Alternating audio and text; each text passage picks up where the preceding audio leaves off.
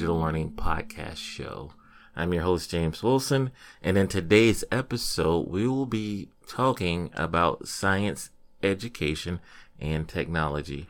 With me for this conversation, I have Pinellas County Schools Science Content Specialist for High School, Lindsay Craven. Good morning. And then I also have with us her staff developer, Justin Bending. Hi, James. And so, again, we're going to explore how science education and technology goes together. But before we jump into the show, I would like my guests to provide a little bit of background information for you. So, who wants to start? Sure, I'll get started. Uh, so, yes, my name is Lindsay Craven, and I am the high school uh, content specialist for science. And it's a super fun job. I get to visit all of the high schools in the district, and I get to see lots of kids doing science, and I get to see lots of teachers teaching science. And that is always my happy place when I am out in schools. So, Lindsay, um, before we jump to Justin, what'd you do before being the high school content specialist? Before I was the high school specialist, I was actually a, a science coach, just like Justin is. He, will tell you a little bit about that. And then I was a science teacher at Largo High School for about 11 years. Okay. Uh, Justin? Um, well, my name is Justin Bending. Uh, before I was an instructional staff developer, I taught at Lakewood High School for six years. And then uh, I've been in this position for, I think this is year four. Uh, I'm one of two instructional staff developers that we have. And uh, I like this position. It's uh, it's nice to to work with teachers and help them with what they need to let them be the best teacher in their classroom that they can, and you know, help students. You know. All right, thank you guys. so, as I sit here and I think about science and science education, and uh, most people don't know, I I was this close to being a science teacher, but originally when I went after high school, post secondary, my goal, I for some reason I was gonna be this architectural engineer because it sounded fancy. yeah, right? sounds awesome. and so I had started school and I I took a lot of math classes, and then when I decided that I wanted to become a teacher, and I was what am I going to teach? And I was battling because science to me is the most engaging, I think, subject that you could teach because there's so many cool things that you can do, labs and experiments and hands-on, and it's so real world and relatable. But I had more math credits, and so I ended up teaching math because I didn't want to take, you know, I wanted the shortest route to completion, and so but that that makes me think right the reason that i wanted to be that science teacher is because again when I was in school, thinking back, science to me was was the funnest class that I had as a student. And so, if you guys, as I'm thinking about it now, right, because that was a while ago when I was a student in a K twelve setting. How long ago, James? uh, no, no comment, Lindsay. But uh, you know, we have prehistory because we were actually together mm-hmm. in going back to school, right? Yep, yep. So, are you trying to out me right now? No. Oh, okay. I'm just saying you tried to out me, so uh-huh. so just you know, if you're outing me, mm-hmm. then you know it will. Touche. yeah. Okay. so, I want to, from your perspective, how has science instruction changed or evolved historically, and then with that, what are some of the components of quality science instruction?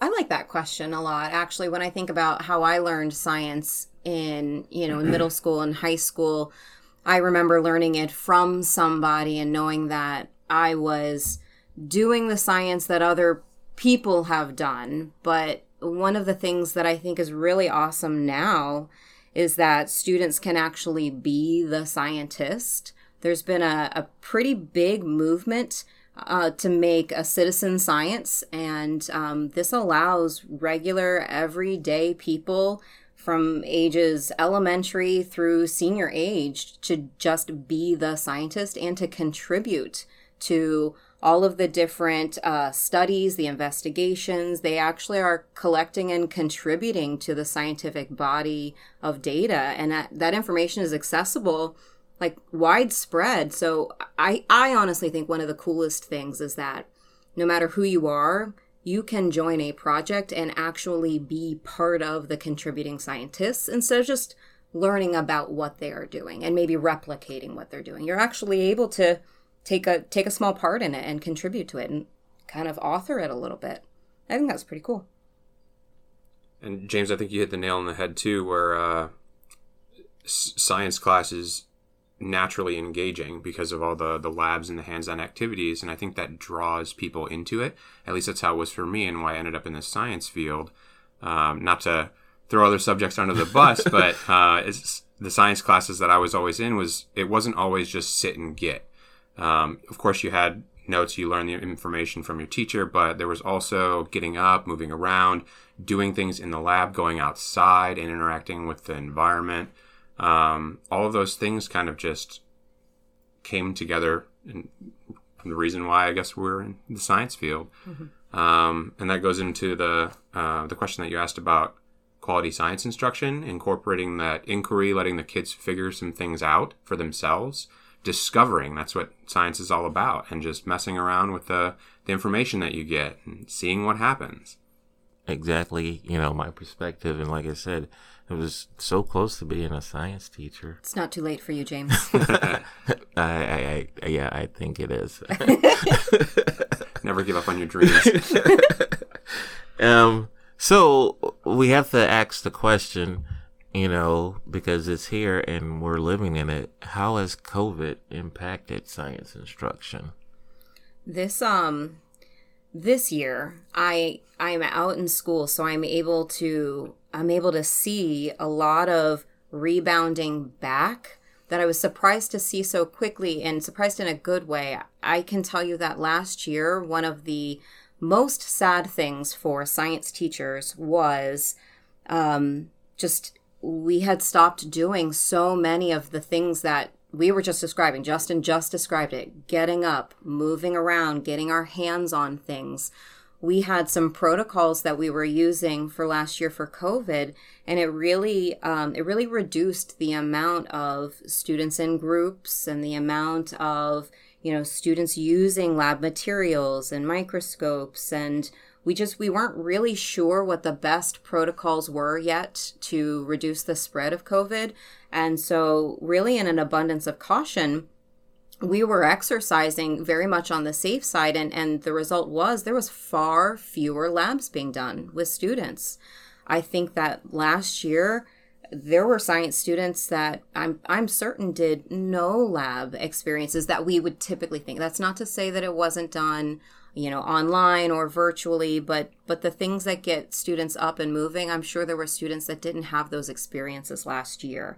So i think it's been amazing to be in classrooms and to see i think teachers are swinging even in in the other direction by providing earlier and more often more frequent hands-on experiences for students right now just to make up for that. They they know that students didn't get that. And i think that teachers this year are really trying to provide that for students because uh, the teachers missed it and definitely the students missed it too. So that's been a really exciting thing to be able to see when i'm in rooms. Yeah um, I can speak from personal experience last year too, because I was taken out of this role to cover an open position, and I was actually in the classroom. Um, and the first first first month or two was very hard for me to just sort of stay at the front of the room. I'm always walking around and interacting with students when I'm in my classroom, and it was hard to do that, and it was hard to go through science practices with them sitting in their seats. You know, um, you have to rely on videos to show demos or not demos but to have them go through the lab to as resources reference. And um, i try to take them outside as much as i can but you can't do that every day for all things. So uh, it was it was really tough to to sort of take that out. Okay. So sounds like just with all subjects and just education in general covid severely hindered our, our what we would see in a typical science classroom last year, but we're we're seeing a little rebound because a lot of school districts have come back uh, to full time in person uh, education opportunities for students. Not to say that there's not districts that are still going virtual, right? And so, as you guys talk about the labs, and Lindsay, you mentioned a little bit that, you know, during this time, you know, some of the things had to be done uh, virtually. So that links or ties me to our, our next thing, right? When I think of science, I, I know there's the science journal and there's a lot of, you know, you're writing down the lab information and everything. And so outside of just taking that, that handwritten data and putting it on a computer or a spreadsheet or something, what are some ways that technology can help enhance science instruction? Well, I think I think last year us as as people who deal with science curriculum one of the things that we were forced to begin exploring were a lot of different uh, technology based curriculum resources. And honestly, I think even our community partners began exploring how they could provide uh, virtual experiences for students. So I think. Um, I think that we've we've explored and teachers have explored a lot of virtual field trips that um, uh, that students were able to participate in field trips that they may have taken in person, but last year we weren't able to do field trips, so we were able to go through these virtual field trip experiences that a lot of our uh, a lot of our partners provided. I know like South uh, South Cross Bayou wastewater treatment facility. Lots of our students would go there and do tours, and uh, they were providing virtual tours. And um, and also we really began exploring um, things that have existed, but we just didn't access them. Like Skype a Scientist is another cool resource that um, that we that we located, and it's really it was where you could through Zoom or through Teams, you could connect directly and live with a scientist out in the field, and they could provide that experience where they're showing students even some of the things that they did. So, um, I, you know, we really began exploring some things that we just never had had to rely on. They existed before, but we just weren't accessing them. And also, we had devices in students' hands for really consistently one of the first times last year here in Pinellas. So we also, uh, you know, we also took the opportunity to begin teaching students some of these platforms that could help them author things. I, I I know in science, infographics are a way to display that data that you just talked about handwritten. Well, it also can be displayed in infographics. And so, Adobe Spark, for example, is something that students now have access to. And a lot of teachers really began embracing students learning how to use some of those some of those uh, platforms and some of those programs to author some of their data content. Um, so that was, I mean, that those were some pretty cool things that we did starting last year out of necessity, but um, it's cool that we're also still using and seeing them now, even though we've resumed a little bit back to normal. So we didn't toss them out. That's that was.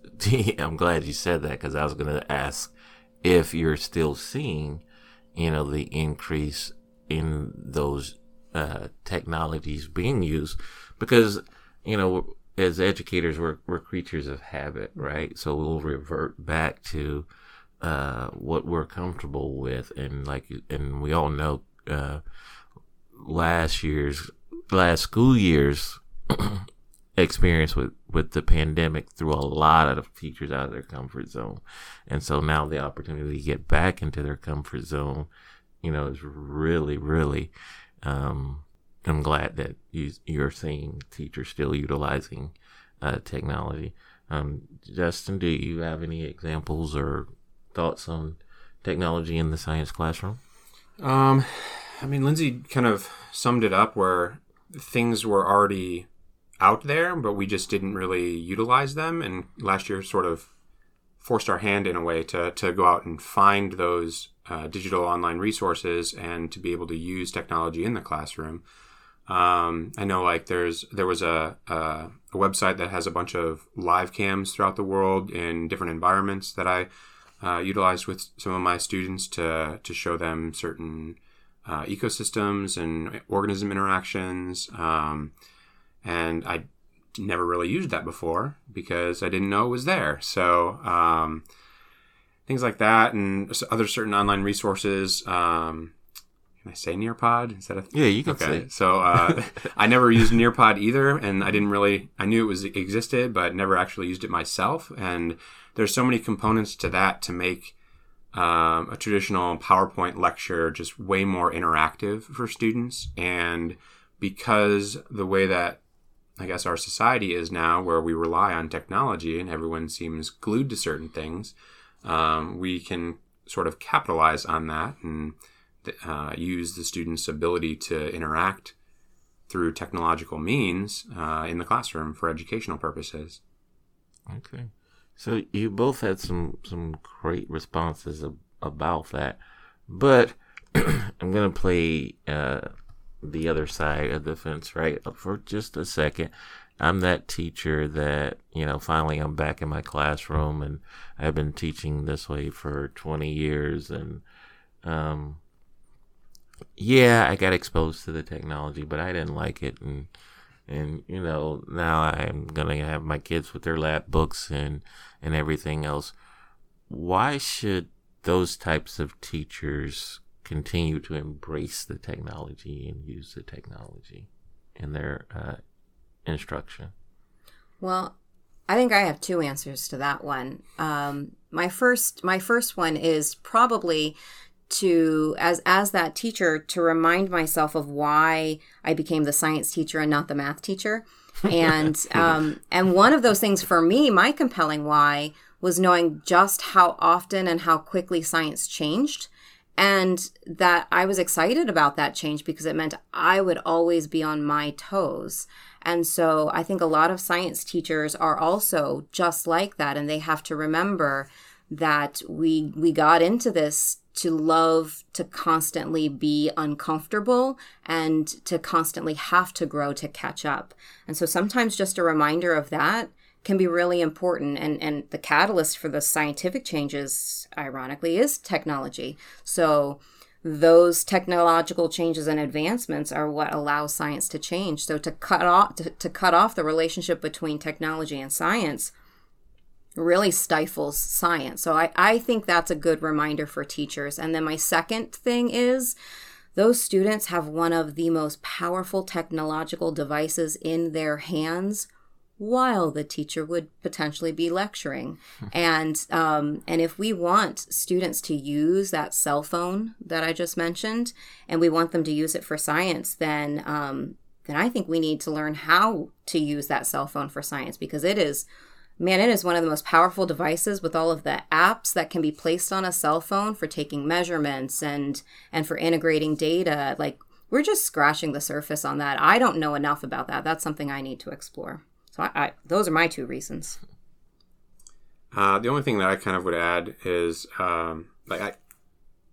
I'm a, I'm a fan of some of the you know older practices. They work, you know, being hands on, being direct in the classroom. But there are certain things that you can't accomplish and you can't give students the same experience if you're not using some of those technological pieces that we were discussing, like uh, having a, a, scientist Skype in from halfway around the world to talk about what's happening, say, in their experiment in you know Germany or something that they wouldn't necessarily get to have that opportunity to see that guest speaker or interact with that person.